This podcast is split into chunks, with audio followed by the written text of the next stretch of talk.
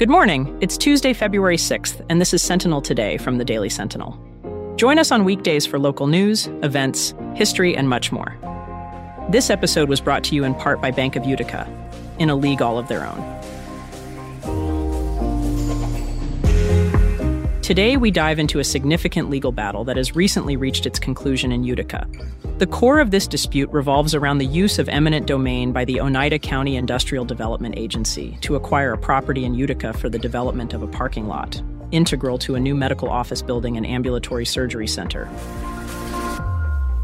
First, here are a few other stories that you should know about. The changes to Rome's Centro bus service lines have been approved by the Centro Board of Members, the last hurdle before the changes go into effect on a projected March 4th.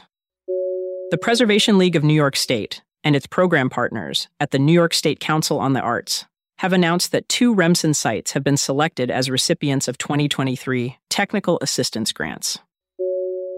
A Massachusetts man was killed when his snowmobile crashed into a tree in Lewis County very early Saturday morning, according to the New York State Police. For more on all of these stories, visit yoursentinel.com.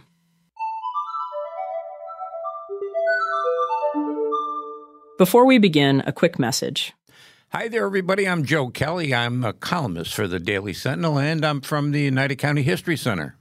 Saturday Globe, National News in Color, is now on exhibit at Oneida County History Center.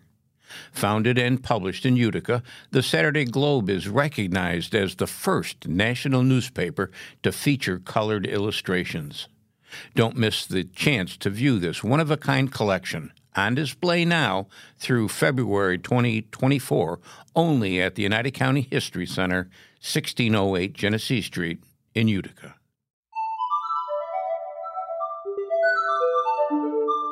Now, our feature story. The New York State Supreme Court Appellate Division ruled in favor of OCIDA, ending a years long legal contention. This decision allows the agency to take ownership of the property, emphasizing the public utility of the intended development. This move is part of a broader initiative involving Central Utica Builders and Mohawk Valley Health System, aiming to enhance patient convenience and access, particularly for those who are elderly or very sick, by providing additional parking space close to the medical facilities. Darlene Stromstad, CEO and president of MVHS, expressed satisfaction with the court's decision. Stromstad underlined the challenges posed by central New York's weather, making accessible parking a necessity, she also noted MVHS's substantial investment in the Wynn Hospital Clinical Campus. The property, located near Wynn Hospital and already home to Central New York Cardiology, represents a vital piece of the healthcare infrastructure puzzle in Utica. The acquisition process began in 2021 and faced opposition from Bowers Development, which had plans for a competing medical office building on the site. The project has received support from local government officials, including Oneida County Executive Anthony Picente Jr., who expressed relief at the resolution of the dispute, foreseeing benefits for patients, visitors, and employees alike. The acquisition process began in 2021 and faced opposition from Bowers Development, which had plans for a competing medical office building on the site. Despite initial setbacks, including a ruling against the use of eminent domain, the decision was overturned, paving the way for the development project to proceed. However, the ruling has not been without controversy. Bowers Development questioned the integrity of the court's decision, suggesting potential undue influence. This case sheds light on the complexities of urban development, eminent domain, and the balance between private property rights and public interest.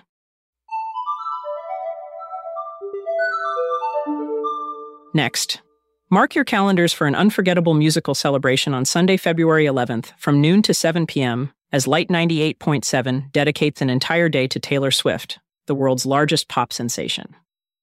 This exclusive, commercial free broadcast will be a haven for Swifties and music enthusiasts alike, featuring a mix of hits, rarities, and the stories behind the songs. Listeners from upstate New York and beyond can join Light 98.7 for seven hours of Taylor Swift's extensive discography. Dave Wheeler, the brand manager and morning host, invites fans to this unique event, promising a playlist that highlights the versatility and appeal of Swift's music, from anthems like Shake It Off to heartfelt tracks such as All Too Well. The station is also offering fans the chance to shape the day's playlist by sending in song requests and audio messages via the Light 98.7 station app, making the celebration a truly interactive and community driven experience. That's all for today. Thanks for listening. For more on all of these stories, visit us at yoursentinel.com or click the link in our show notes. Also, right now you can subscribe and get unlimited digital access for just $1 per week. Learn more at yoursentinel.com slash subscribe.